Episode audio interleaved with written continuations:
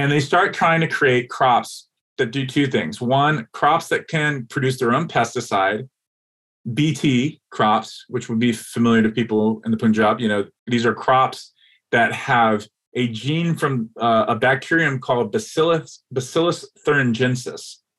That's BT. That is this natural occurring bacteria that produces a pesticide that works as an insecticide. They wanted to find a way to take the gene from that bacterium and put it into plants so that it could produce its own pesticide. But the other bigger and more important project for them was figuring out a way to make crops tolerate heavy spraying of glyphosate, Roundup, their branded and patented trademark product, Roundup.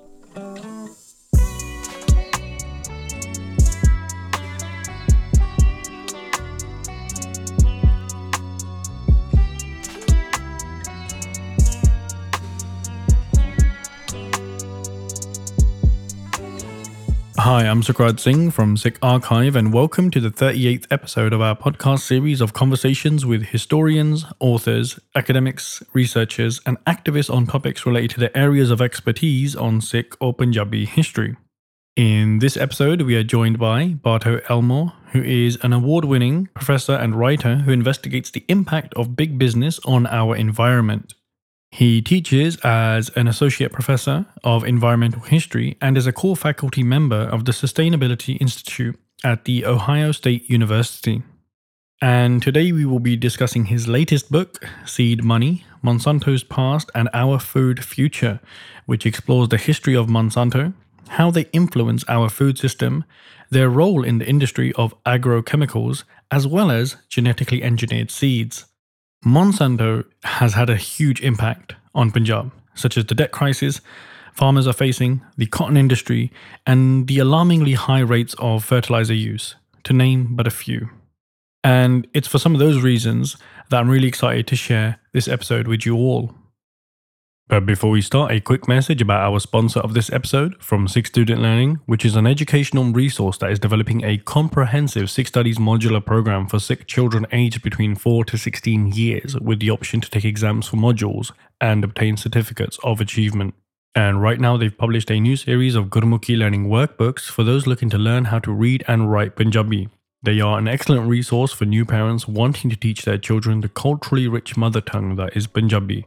You can find them at www.sikhstudentlearning.co.uk. But now, back to the podcast that we have planned for you today.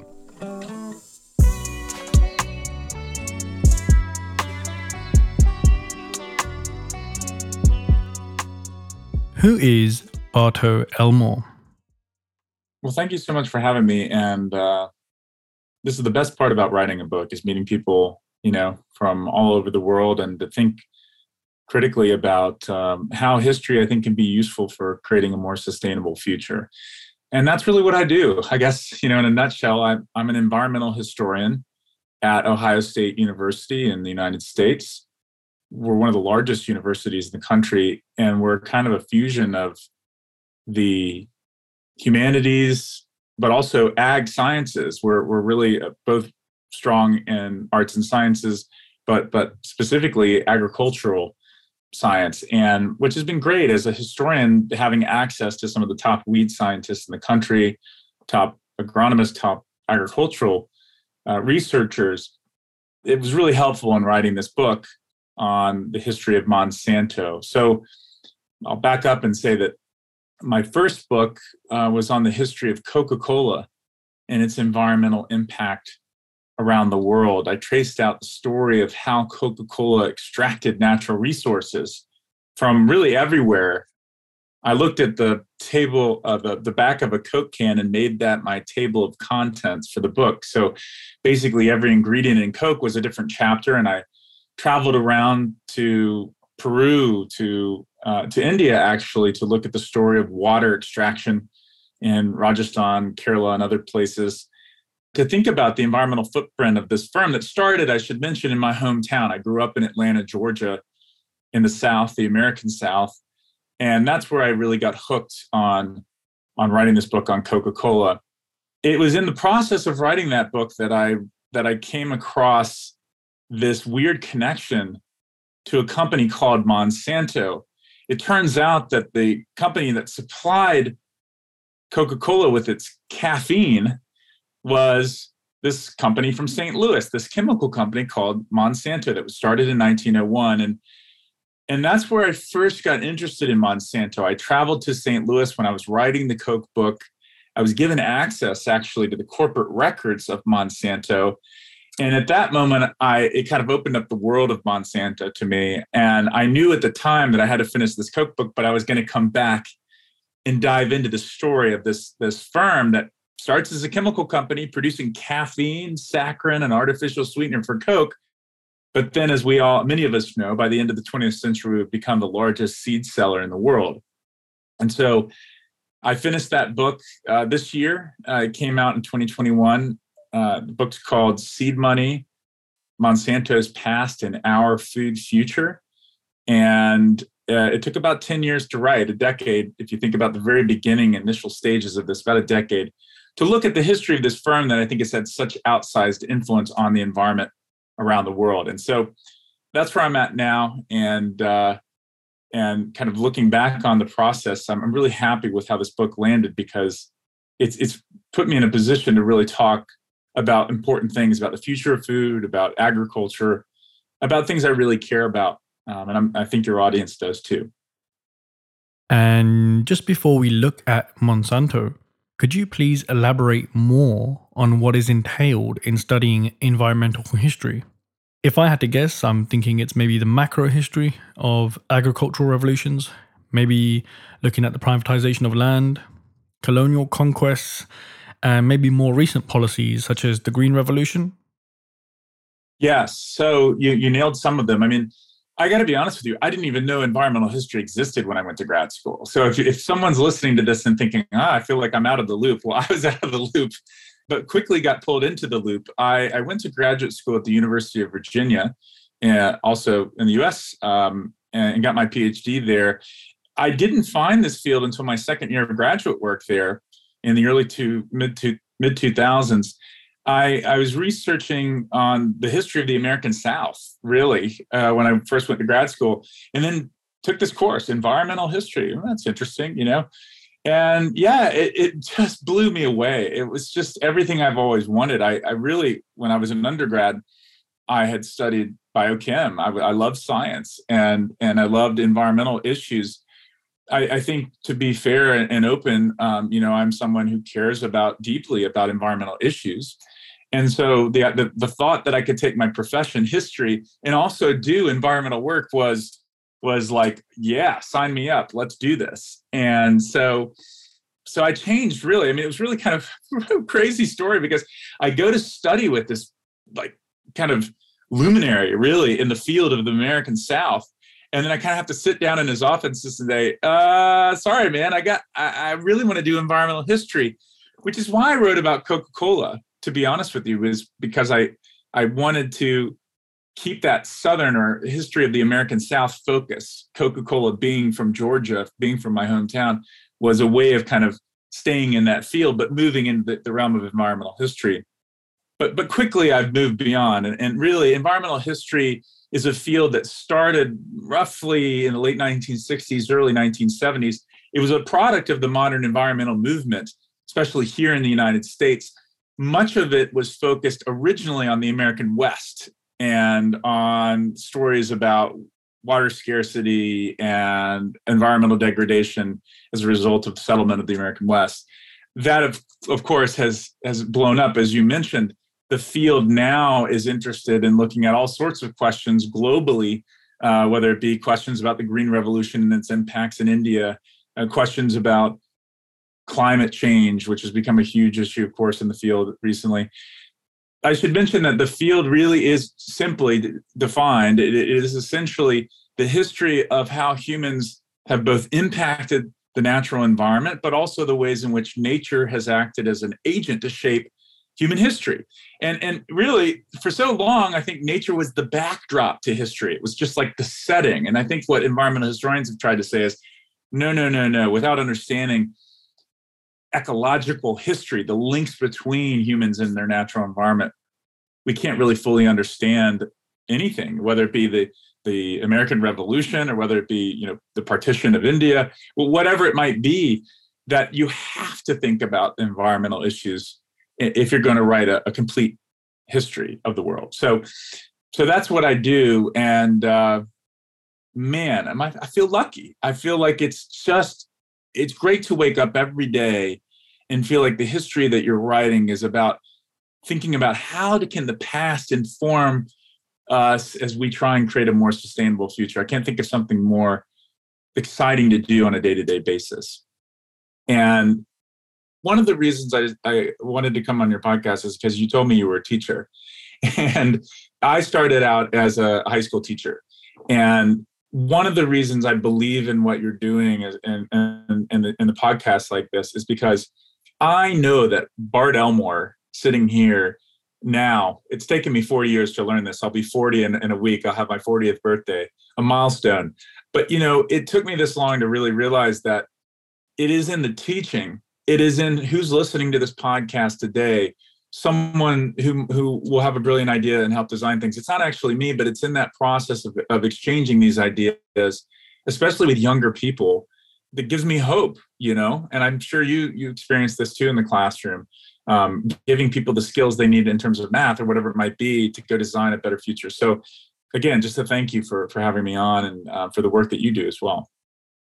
I really appreciate that, and it's one of the reasons why I try so hard to offer a wide range of topics, because there are so many different things of the past that form our present, which is why it's really important to know the world that came before us.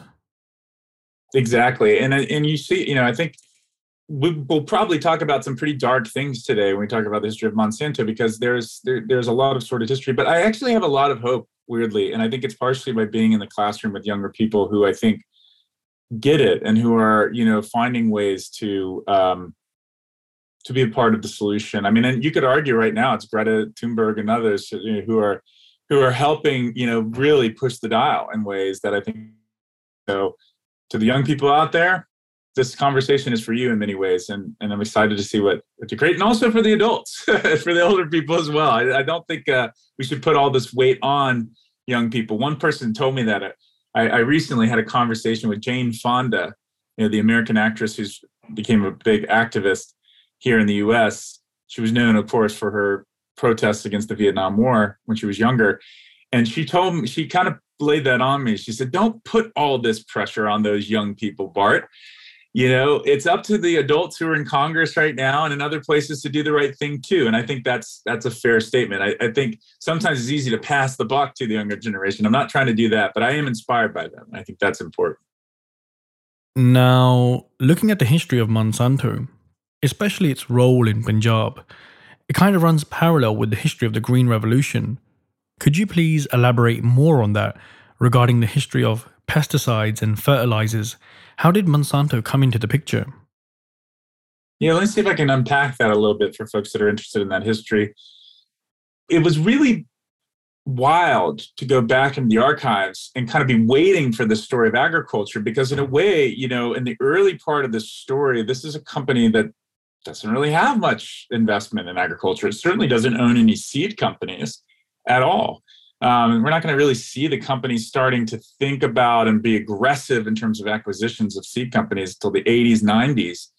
And really, the 90s is where that, that major push to kind of consolidate uh, control of seed companies sets in.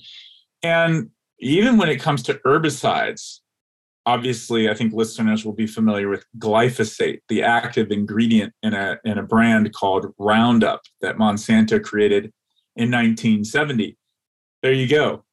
1970. I mean, some of these things, it took a while in the history because I wanted to start in the beginning in 1901 and figure out how did we get here? And if we do that, you know, what's interesting is again, at 1901, when Monsanto is being founded, the main thing that it's producing are chemicals really for the soft drink industry and for the food industry, specifically saccharin, this artificial sweetener that was some 300 to 400 times more sweet than sucrose, regular t- sugar, and also caffeine. That became one of their most profitable products that they were selling to Coke, as I mentioned earlier. And that's 1901. And at that point, you know, I think we think of Monsanto, especially you know in the context of India and other places, as this big monopoly that has great control and that is this kind of uh, boogeyman in so many ways in the agricultural industry. But at that point, Monsanto is a little weakling. I mean, and I really wanted to point that out in this book that to understand how Monsanto becomes what it is, you have to know that it's scrappy at the beginning. It is it is not the dominant chemical concern of the late 19th century and early 20th century. It is trying to catch up to all those German firms that are leading the way at this time. Bayer, which of course is going to buy Monsanto in 2018. It's a great irony in all this, right? That Monsanto from the very beginning wants to be independent of these big conglomerates. You could say it's a kind of anti-monopoly move is for Monsanto to be separate from the big powerhouses in Germany, BASF, other big chemical companies.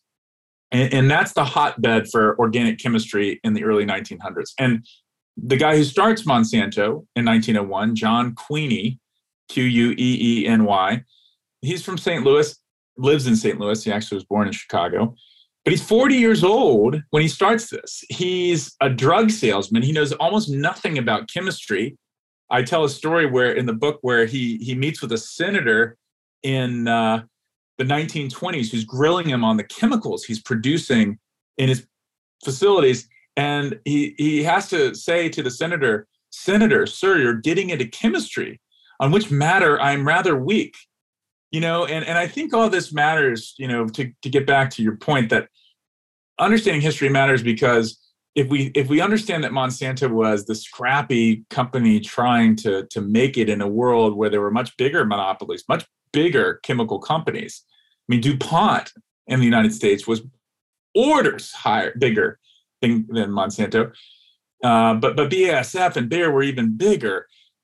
There's a hastiness, you know. There's a there's a kind of rush to catch up you see this in the early part of the books this kind of effort to cut corners or try and, and produce products as fast as you can and and in in that process of course uh, workers and others um, are going to come down with some pretty nasty injuries as a result of all of this and then in some cases death so to start the story if you're going to understand monsanto you got to start by understanding it's this kind of it's trying to play catch up there are a bunch of other chemical companies and it in 1901 is trying to, to make a name for itself. And it starts with saccharin, goes into caffeine. And if it weren't for Coca Cola and those huge contracts that they signed, this company wouldn't even exist. And I'll say one other thing about the history. You might be wondering, where does Monsanto come from? It comes from the, the name of his wife, Olga Monsanto, who is of Spanish ancestry. Uh, Monsanto uh, has kind of Spanish um, origins. And he's naming it after his wife but not necessarily because he loves her, even though I'm sure he did. It's because he is working as a drug salesman for another company when he's trying to start Monsanto. Again, I want you to just see it's kind of the scrappy startup the, in 1901. And he doesn't want there to be confusion. If he names it Queeny Chemical Company, well, people might raise eyebrows. So he calls it Monsanto, and that's where the name comes from. But it doesn't have anything to do with ag chemicals. And it's not really until the 40s and 50s that we start seeing Monsanto really investing in that. So, why does Monsanto get into ag chemicals? And I think one answer to that is what's happening, especially in the U.S., because this is a Mon- this is a U.S.-based company at the time. By the 20s, they do have operations overseas, but for the most part, their their their, their big market is the U.S. And we can see very clearly in the 20s and 30s a kind of factory farming taking off in the United States, being very much encouraged by the USDA, our Department of Agriculture here in the United States, which is building out these extension service agents at universities like mine, uh, public universities that are ag schools in the US, going out in the countryside and kind of teaching principles that I think years later we describe as agribusiness you know thinking about agriculture as a business as a kind of factory like operation that requires you know uh, chemical inputs and synthetic fertilizers ultimately when we're thinking about 30s and 40s especially as we get into the 40s. Tractors and mechanization. You know, the first tractors are rolling off the lot. You see some of these in the 19 teens that are pretty wonky. They're getting perfected by the 20s. So you've got this. And then, of course, you have this Great Depression hit in the 30s and the New Deal in the United States, this government program to try and figure out how we're going to support farmers. And there's a lot of federal funds that goes into agriculture that ostensibly is designed to help farmers and maybe in the minds of policymakers to help those small farmers in some cases, right? But what ends up happening is a lot of those federal dollars helps to facilitate the kind of mechanization of agriculture, the consolidation of, of land ownership in many ways. And so by the 40s and 50s, what you have as we you know, go into the World War II and out of World War II into the Cold War is you have a very different style of agriculture. Now you've got synthetic fertilizers being used on farms, you know, tractors being used on a much higher percentage. Hybrid seeds have emerged, especially in the corn markets and others. And this kind of breeding technology and seed companies and corporatization of seed companies. So we have a much more corporatized and large scale kind of farming operations by the 40s and 50s, a kind of factory farming. And from the perspective of a company like Monsanto, well, heck, that's hundreds of millions of acres of opportunity. What a big market that we could seize on. And what's interesting, you mentioned fertilizers this was interesting to find in the record. Monsanto actually choose, thinks about fertilizers as one of their places they want to go heavily into. But initially, they, they, they, they look at the metrics there and they say, you know what, there's a lot of companies and there's competition in the fertilizer industry. We could probably make more money off the more specialty chemicals, insecticides and herbicides. And that's really where they start to push their specific expertise. And that also comes from where they're positioned. Again, they've been you know they've been kind of trying to play catch up and they're thinking wow these new insecticides and herbicides a big area of growth we could really try and focus our capital there and try and make big inroads so in the 1940s for example they produced ddt an insecticide that most people know became quite notorious for the, the effects it had on wildlife of course the, the um, concerns that, that, that, that rachel carson raised in her book Silent Spring about DDT's effect on human health. They called their DDT in the 1940s Santobane. They weren't the only producer of DDT. There were many companies that were producing it. They had their own brand of this. And they also started producing a wide variety of herbicides. 2,4,5-T becomes a very popular herbicide for them. Wonky names for your listeners 245t i always I often tell students i think part of it is you know don't ask too many questions right? If you name something 245t you know a lot of this stuff was designed not necessarily for the end consumer like you and i but for specific people for farmers. And i think that's one of the things to point out on santo too at this time. Their slogan was serving industry which serves mankind what Queeny and others realized is that we don't have to convince consumers that these things are safe or whatever. Really, we have to, to convince a much smaller population, farmers in the US, or in the case of industry, you know, a specific group of industry people. And if they make the decision to accept this stuff, wow, because of the spread of these big farms and these big operations, we're going to make a lot of money. So 2,4,5-T was one of the herbicides they make. Chlorinated hydrocarbon that later it's very clear from scientific research uh, is deeply problematic because it has a contaminant in it called dioxin, which Dow Chemical, writing to Monsanto in the 1960s, said was the most toxic compound they had ever seen. This was a confidential exchange in 1965. But so they're, they're producing things like that. They're producing things like 2,4-D, an herbicide that's still used today on farms in the 1940s, chlorinated herbicide, that become very popular in that 40s, 50s, and 60s period. The problem is that by the 60s, research into this is showing that these chemicals are really problematic, especially 2,4,5-T. During the Vietnam War, 2,4,5-T and 2,4-D are mixed together to create this herbicide called Agent Orange.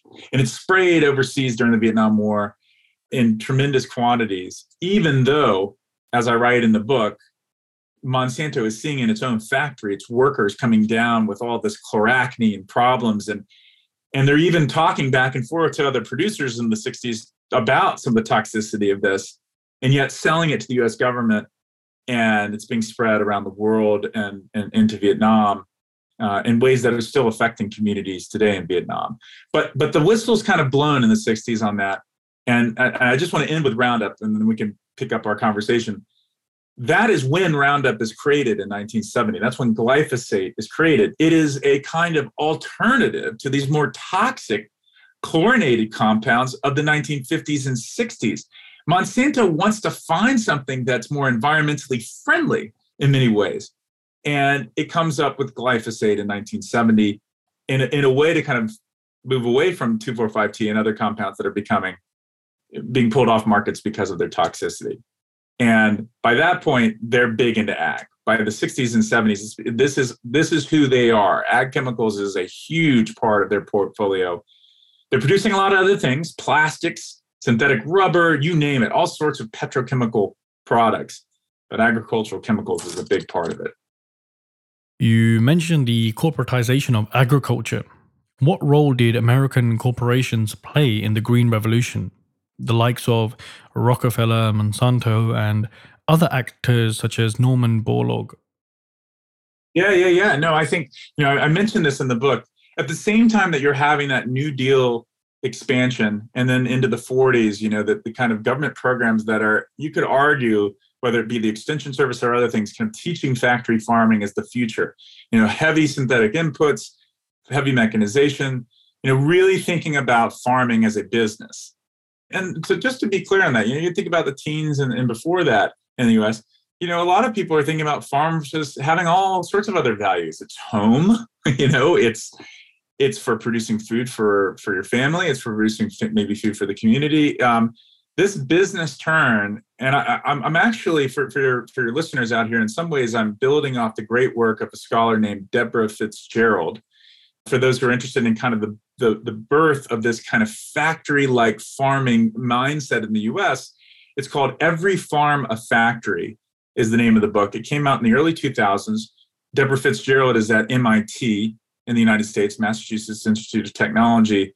And the book is excellent on showing you in the tw- teens and 20s how that logic took hold and how radical and different it was to think about farming in this way. You know, and, and what she points out is that farmers are taking ideas from the industrial revolution, the second industrial revolution. You think about Ford's factories of producing all these new cars, the Model T, and these assembly line plants in, in Michigan and other places and they're adapting that. They're saying, well, you know what? We need to we need to apply this down on the farm. That's this idea of every farm a factory. That's taking hold in the U.S. But you're right. By the 40s, the U.S. is also thinking about, well, how do we export this model overseas? And I will say that it, there's a very human story to this. I mean, you think about people like Norman Borlaug and others. I mean, when you look at what they're doing, for some of these people, there's this real belief that if we practice these techniques that it'll help feed the world right? Um, that it'll do these these profound things and it'll be good for farmers and it'll be good for rural communities and that will eliminate poverty. If you look at the early portion of the green revolution which really dates back to the 40s in mexico these attempts to create high yielding varieties of wheat specifically and then other crops down the road that norman borlaug again this agricultural scientist who's part of this program called map the Mexico Agricultural Program, which is the, the beginning of really the Green Revolution in, in 43.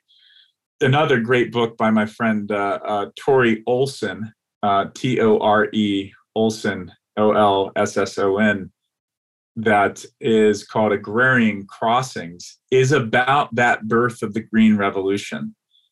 Tore is at uh, the University of Tennessee here in, in the United States, and his book is fabulous because it details the fact that in that early stage of the 40s, there were discussions among people who were beginning this kind of green revolution, this effort to kind of expand agricultural practices in the United States to, to, to other places and create high yielding varieties about eliminating poverty. You know, that there were people in there who were saying, you know what, it's not just about producing more or increasing yield that, you know, if we're going to fix these problems, we're going to have to address the underlying root causes of poverty, which includes, you know, land ownership issues and, and, and, and land reform and things like that. That mission, unfortunately, in the Green Revolution becomes muted over time, right? And though there are voices calling for that, over time, the argument for yield, the argument for no, no, no, it's all about productivity. That's the key thing that we need to do. If we if we produce more food and more productivity, well, that's going to eliminate issues of famine and issues of food insecurity around the world. That debate is playing out in the 40s and 50s, and by the 50s and 60s, we can see very clearly that the latter wins out.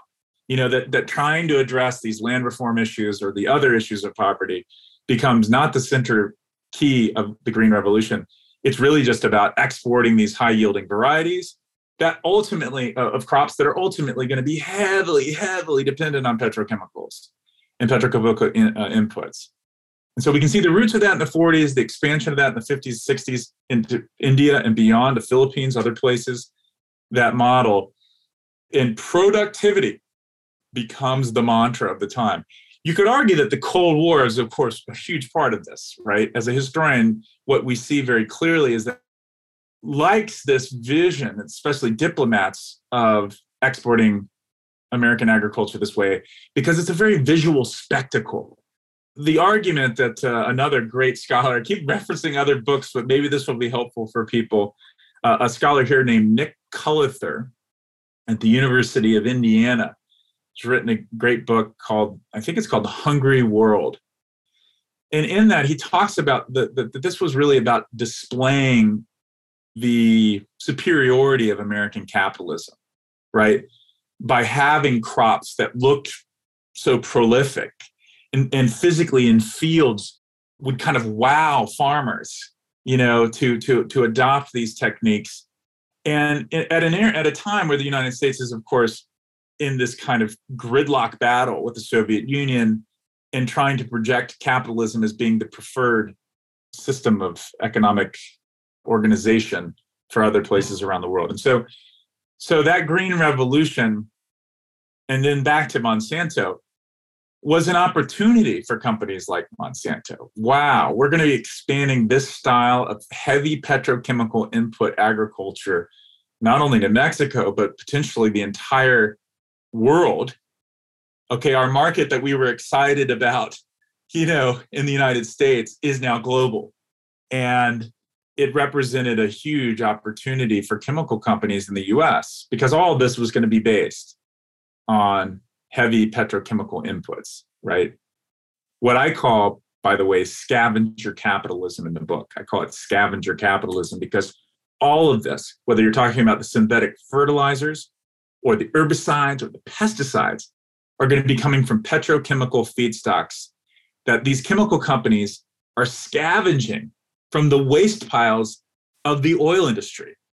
You know, all these things are made from petrochemical feedstocks that are ultimately coming from oil. It's the byproduct, the waste of oil. So I call it scavenger capitalism because it's really, you know, these companies kind of scavenging on dead plants essentially, right? This oil but but the waste of the oil industry.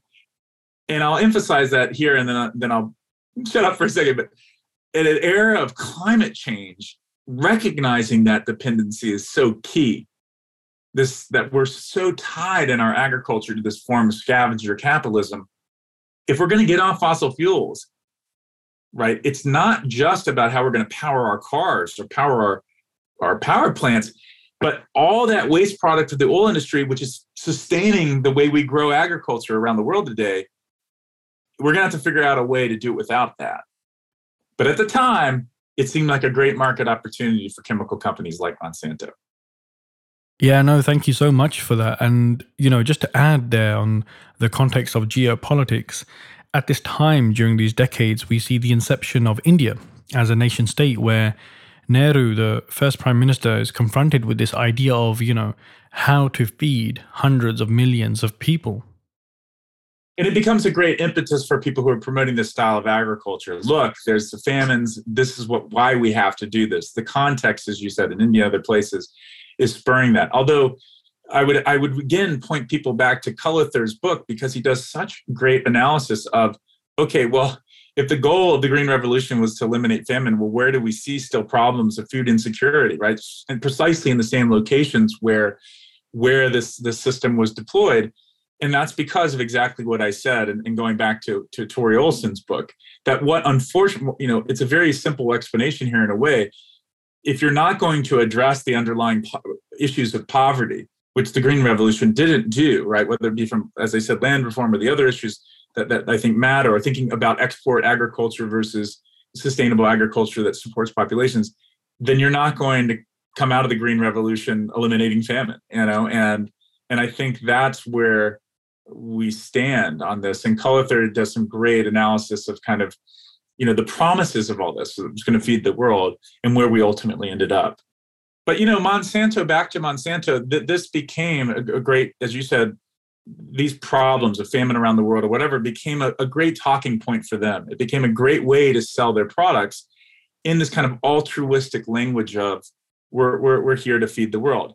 And I do believe, and I write this in the book, that some people who maybe didn't understand the history as well, or maybe didn't study the past as closely as, as maybe others, I think some of them earnestly believe this, right? That they're working inside this company trying to feed the world. I'm not saying all of them did, but you can see at times this this ideology, this is almost a religion inside the company itself, and the way that that it inspires people to action, even though, of course, we're going to see lots of problems with the systems uh, of the deployment of the G, the G, these genetically engineered seeds in the 90s and, and onwards. So I, I just want to emphasize that because I think this is a very human story. You know, it's not all a story of people out to just profit and try and destroy the planet. Although you'll see that in this book, there are definitely some unethical choices made. There's a more fuzzy area of people who buy into a certain logic, even though it's false and commit themselves to a life dedicated to this perpetuating this model that ultimately we can now see has all these problems. And i think that's really more of the story in some ways. It's a precautionary story about you know not getting too caught up in in thinking about these technocratic fixes to problems that probably have that, that probably need to be solved through social policy and other things right? Yeah that perfectly brings me on to my next point which is about the legal history you know? How is it all legally possible and legitimate for such agrochemicals to be marketized? And also, more shockingly, how was it all legally possible to patent seeds? That's a great question. So let's keep the story going, right? We've created Roundup in the 1970s, but note we haven't mentioned anything about genetic engineering. The Green Revolution is unfolding, and the Green Revolution, as a result, is spreading synthetic fertilizers, this kind of factory style farming all across the world. But as of yet, we don't have genetically engineered seeds, and Monsanto doesn't own a single genetically engineered seed yet. That story begins in earnest in the 70s and 80s. Monsanto is going to become a big player, but many other companies are also going to be competing in this area of agricultural genetic engineering. And, and, if you're trying to think about when's the date where that really takes off, 70s and 80s is the is the starting point, really, in many ways for that story. It's in part because of great innovative kind of science coming out of Stanford and other institutions in the early 1970s, where gene splicing technology has been perfected in ways where you can take a gene from a bacterium and put it into a plant or put it into another species. And companies like Monsanto are seeing this as a potential blockbuster opportunity. Wow, this new science of genetic engineering, maybe we should invest in it.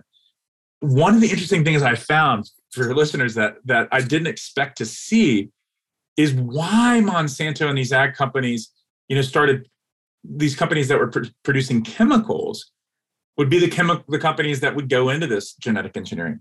And one of the answers that really struck me in the archives was the energy crisis. In the United States, specifically, of course, the global energy crisis in many ways, but in the US in the 1970s, the OPEC oil embargo of 1973 and 74, and then the Iranian Revolution in 79 and the kind of disruptions of oil trade in, in the Middle East leads to just skyrocketing oil prices. Now, I just told you that everything that Monsanto is creating, from their plastics to, to the herbicides and pesticides they're creating, come from oil. And so they write very clearly uh oh, 80% of what we make comes from these petrochemical feedstocks. We got to pivot. And that's why companies like Monsanto take hundreds of millions of dollars and say, we've got to get out of this business of just making petrochemicals, you know, commodity chemicals and invest in a, more, a growth area to get out of this cul-de-sac of fossil fuels. In other words, they knew it then that the dependence on fossil fuels was a dead end. And they tried to pivot into biotechnology. Um, of course, oil prices would drop down in the 80s, and maybe the scare of the 70s was exaggerated at that time. You know, we've now since seen oil production increase because of fracking and other things. But the point here is that they saw that in the 70s, and that's what made them move into genetic engineering. They needed a growth area where they could make bigger profits. And so that's when Monsanto and other companies, chemical companies, did this. And they start trying to create crops that do two things. One, crops that can produce their own pesticide, BT crops, which would be familiar to people in the Punjab. You know, these are crops that have a gene from uh, a bacterium called Bacillus, Bacillus thuringiensis. That's BT. That is this natural occurring bacteria that produces a pesticide that works as an insecticide. They wanted to find a way to take the gene from that bacterium and put it into plants so that it could produce its own pesticide. But the other bigger and more important project for them was figuring out a way to make crops tolerate heavy spraying of glyphosate. Roundup, their branded and patented trademark product, Roundup. And those would be Roundup ready crops. They succeeded on both fronts. By 1996, both BT crops and Roundup ready crops would emerge in the United States. And within a matter of a couple of decades, it would be 90% adoption rate of this stuff here in the US. Just incredible for soybeans, cotton, and corn. But to your point, what was unclear was is this legal? And by legal, I mean one of the questions that that came up was, okay, so the way that we're going to be able to do this is we have to put this into seeds. You know, this technology is going to have to go through seeds. Can we patent seeds? You know, and will they be protected? this technology, you know, intellectual property wise. And this was a huge debate. You know, it wasn't clear but one of the, I think, critical moments for listeners, specifically in the US, that would pave the way globally for this was the Supreme Court case. The case was initially uh, initiated in the 1970s, and it was started by a, a man named Chakrabarty, who worked for General Electric. And he was trying to produce a bacteria, I believe, that could clean up oil spills. So, again, the human story here, that sounds like a good thing. And he's genetically engineering this microorganism to be able to clean up oil spills. Well, the question becomes you can't patent that because it's life. And it goes all the way to the Supreme Court. And in 1980, the case is called Diamond versus Chakrabarty. The Supreme Court decided in favor of Chakrabarty that his technology, this transformation of this microorganism, was a unique invention that under patent law, uh, he could pursue patent protections. Now, interestingly, there's a great book, and I, your readers are going to be well read by the end of this. Uh, your listeners are going to be well read by the end of all this. This is Jack Ralph Kloppenburg's Jr.'s book, First the Seed the political economy of plant biotechnology. He is a uh, professor of rural sociology in the College of Agriculture and Life Sciences at the University of Wisconsin Madison. And Kloppenburg, in his book, says that, yeah, the, the Chakrabarty case was good, but even then, there was a debate. Well, does this apply to plants? You know, and does this apply to seeds? Because it was so revolutionary, the idea that you could do this there had been plant protection laws in the United States prior to this court case, but this was something really radically new. Can you have a kind of patent protection that's specifically for these genetically modified plants? And so the Chakrabarty case comes out, but Kloppenburg points out that it takes another couple of years in the courts for this to be tried out of, of whether this applies for plants. And I think it's by 83 that ultimately those court cases, you know, uh, make clear that this is going to be allowed, that this is going to be legal and something that can be adopted. And that is when, in the 80s and 90s, you see, wow, you've got this kind of green light from the federal courts.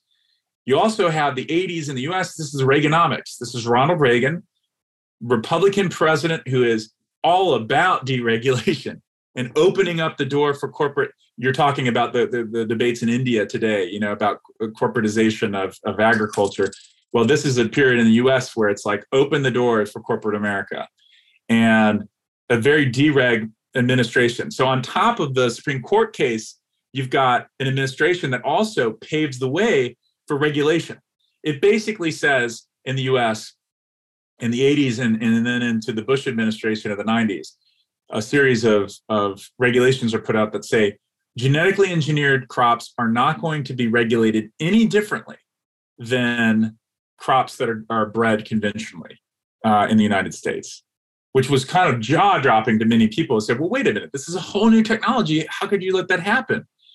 But that was a part product of that particular political moment.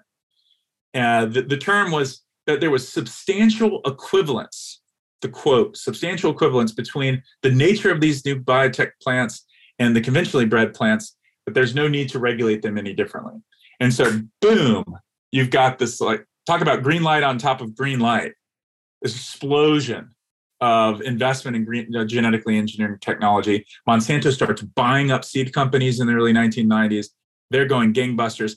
A company that didn't own a single seed company in the 1970s by the end of the 1990s is the largest seed company in the world. Uh, really the early 2000s largest seed company in the world.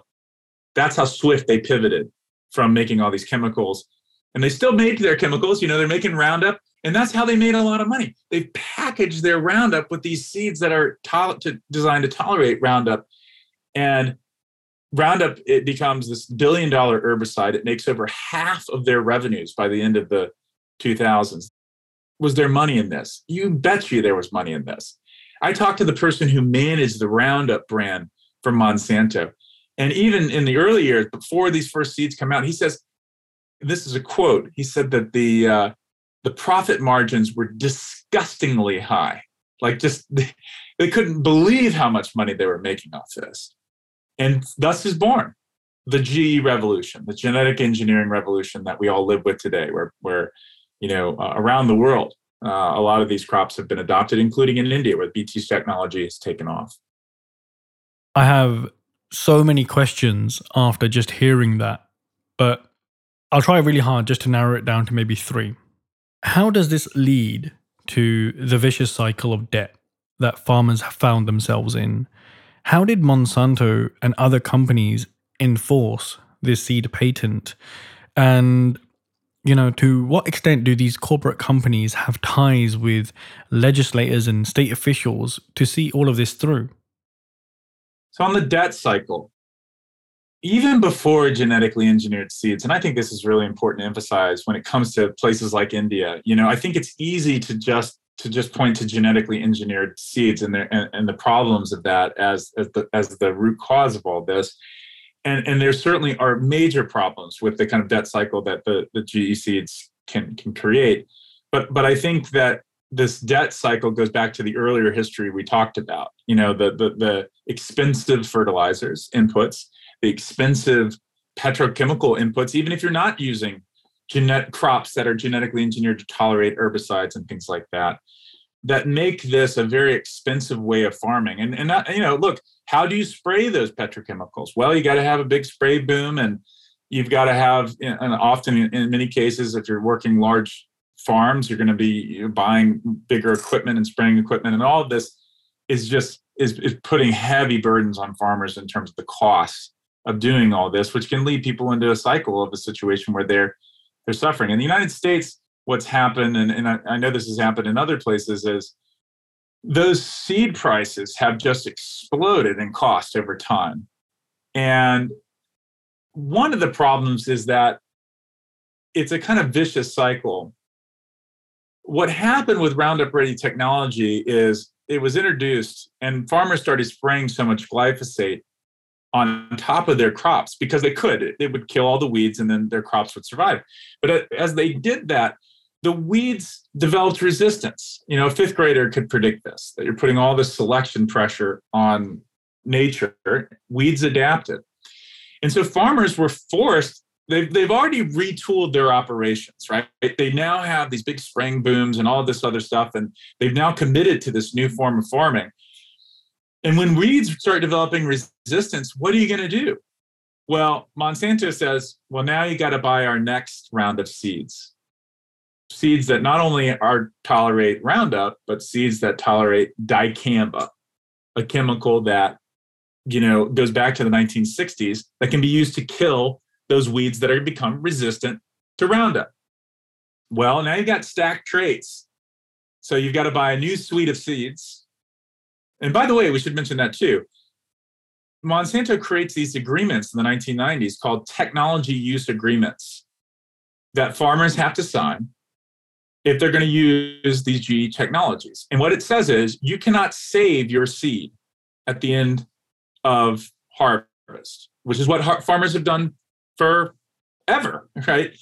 Is they would grow their crops and then save a certain portion of their seeds and then replant those seeds. In the case of cotton, for example, and things like that. And places like India, the United States, everywhere, when this becomes adopted, that people have to sign these TUAs, it creates a really restrictive system so that you have to keep coming back and buying a new set of seeds every year. It's a huge expense that you didn't have before because traditionally you'd buy a good set of seeds and if it grew well, well then great. You you save some of your seeds and you maybe improve upon them, but you you don't have to constantly have to buy that seed every year.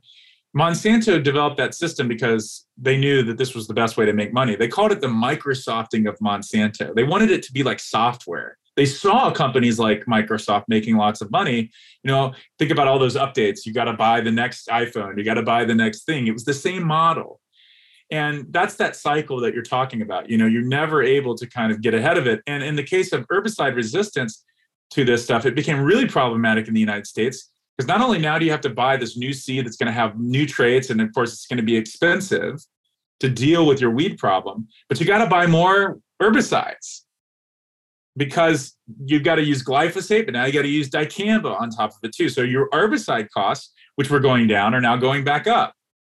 So I think that's one of the vicious cycles we see in the story for sure. That farmers feel like they're not being buying solutions; they're buying problems that ultimately Monsanto is positioning itself to solve over and over. And that's a great business model for Monsanto, but it's a terrible business model for farmers who constantly are in that cycle of having to come back and back and back. I often say if Monsanto actually fixed people's food ag problems, then there would be no point for them to have to come back to them, you know? And that's part of the deal is recognizing that that solving agricultural problems is never really the goal of a company like Monsanto because in many ways if we look at the history and I don't want to be too glib here, but I think you know, you see them in a in a position of of benefiting in a way from selling these technologies that are designed to fix problems they created right? The weed resistance issues they created in the first place. So so there's that cycle and you mentioned it it's this isn't just being enforced by monsanto necessarily well it is being enforced by monsanto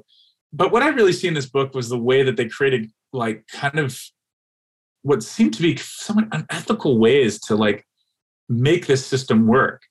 Um, for example they created a hotline, and I don't know if this exists in India or not, but it does exist in the United States, where you can call 1 800 Roundup and rat out your neighbor if you think they have been saving seeds illegally, that i.e., they, they came into possession of seed that they didn't pay for, as you said, the gray market of this seed dealing.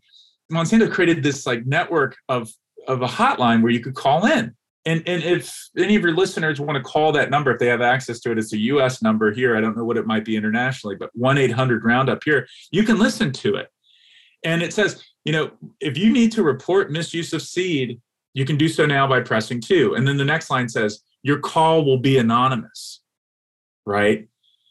And this kind of and you see this happening where it's this kind of tearing of the social fabric of farming country asunder as people are ratting out each other and this kind of surveillance system that's not just being done by detectives. And this is true. You uh, monsanto uh, hired detectives to go out and observe farms and to see if people were stealing seeds and things like that, but also turning neighbors on one another to try and make sure that this system worked. And then the last thing you said was state officials. It's a great point about all this. I mean, I kept saying, well, where the heck is all the regulators? Where is where is somebody stepping in on all this? And what you see in this book is a very close relationship between Monsanto and the USDA, the, the main agricultural agency here in the United States. In some ways, you could argue that their missions are completely in tandem. There's also a kind of revolving door between people that are at the USDA or lobbying for the USDA and the company. And you know, I, I, used to think in the United States the USDA was there to kind of oversee and make sure that Monsanto was being held in check. But in so many ways, I see them as, as working, almost walking in lockstep with one another. And you see this internationally. You see this very clearly that that Monsanto also working with the USDA's foreign arm, kind of the the the outward outreach of the USDA internationally, courting agricultural ministers in, in, in places like Vietnam, where I spent a lot of time, and other places, to make these connections, even flying diplomats and foreign officials. You'll see this in the, in the latter part of the book to Missouri at great expense, these kind of lavish trips to Missouri to kind of court them and to show them the, the, the power and the benefits of this technology. And then once convinced, right, these things get approved for state use uh, inside countries. And you can see that deployment. Once again, that slogan of serving industry which serves mankind. We don't have to convince everybody that GMOs are okay or that GE is okay. If we can convince in court with champagne and those kind of, you know, high flying flights back to the United States, if you can convince just a select group of people, boom, you can change an entire food system. And you see that in this book in so many ways. Um, that kind of close courting, not only of USDA officials, but international ministers of agriculture in different parts of the world, and bringing them specifically to Missouri. I mean, that's the thing that's weird for me as the USDA. It seems like, okay, well, wait a minute. I mean, should you be in the business of basically taking people to a private corporation's headquarters, you know, and, and wowing them that way? And, and then there's an even, even example in the book of journalists internationally being brought to Missouri to quote learn about the benefits of biotechnology and how to how to basically broadcast the benefits of biotechnology. So not just courting agricultural ministers, but also journalists to teach them about why this is all beneficial. It's absolutely jaw dropping, everything you have mentioned. And it's very relatable and pertinent to the situation in Punjab, especially when we consider health and the alarmingly high rates of cancer. You know, one of the challenges this book was trying to figure out what causes cancer and what doesn't. And, and I told you I was a biochem major, so I, w- I went back and really wanted to look at the studies. And it's very difficult to unpack, if I'm just being honest with you, about what causes cancer and what doesn't. But I will say this I mean, what we see in this era of kind of petrochemical explosion is just an inundation of our food system with compounds and chemicals that go back to the past, to the 40s, 50s, 60s, 70s. I mean, when I mentioned Roundup, this is a product that was created before the really as the EPA is being created in the United States. You mentioned regulation, like 2,4-D, a very popular herbicide that Monsanto sold for a very long time, that many chemical companies still sell, and that is used on farms today, was the other half of Agent Orange. I mean, it was used in the 1940s, and we know that its toxicity profile is, is really high.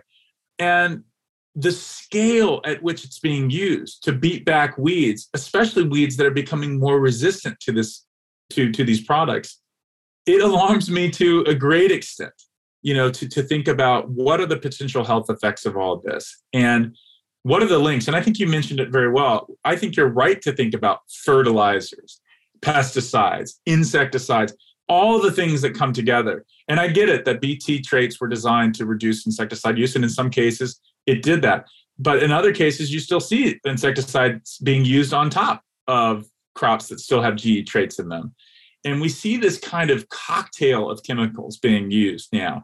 That's what I would emphasize is that what causes it? That's so difficult to unpack precisely because we're, we're using so many different varieties of things on our farms, all of which acting in tandem could have systemic health effects in some way, right? And I think you're also right to talk about the farmers in Punjab and to talk about farmers particularly because I I, I consistently will read p- pieces in Forbes or other places where they say, well, you know, residues, pesticide residues in food is relatively low. And personally, I'm a person who does seek out organic uh, food and things like that precisely because of what I write about. And your listeners can take that for what it's worth. But having spent a decade looking at this, I try to limit my exposure to glyphosate. I try and limit my exposure to these pesticides, given a lot of the unknowns, given how fuzzy the science is on some of this stuff. But what I think drives me nuts is that how can one say that when you know that the farmers and the people that produce your food are clearly being exposed to these compounds at rates that are exorbitantly higher than that? even if you do think that the residues don't cause you any harm, I mean, it just seems like such a such a terrible line that I've seen in some of these articles to say, so don't worry about it that much. You know, it's, it's very low. But what about the people making your food, you know, and the people making cotton, your clothing, and other things? If you care at all about other people that make your life possible, then you should care about this petrochemical dependency that you're talking about in Punjab and you're talking about in other parts of the world. It is dangerous and it's not just dangerous uh, to us as consumers. It's dangerous to the workers that are that are that are doing hard work every day. And that i spent time with in you know not only in the united states but internationally talking about this work. We have an obligation to end a system that is so reliant on this. And, and i'll say for one other reason too because again all of this goes back to finite fossil fuels and if we're serious about climate change on top of all this and we're serious about COP26, about getting away from fossil fuels, we're going to have to grow our food differently. You know, you can't make 2,4-D and these other things without these petrochemicals that come from fossil fuels.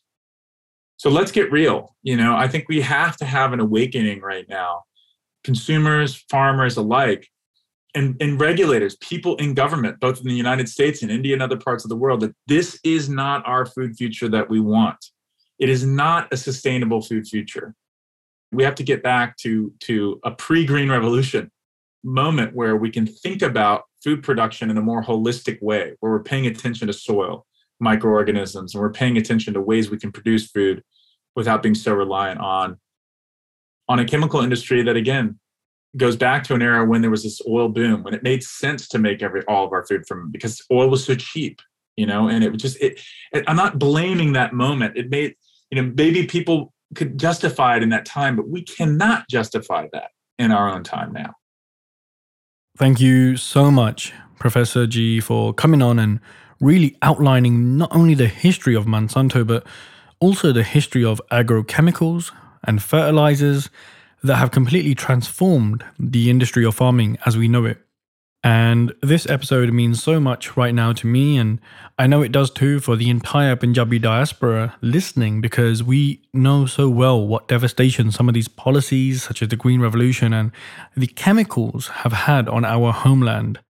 And I'd just like to conclude by saying that although we did not directly reference Punjab in this conversation, it should be noted that, you know, Punjab India's most important agricultural region, has the highest rates of fertilizer use and the highest rates of cancer.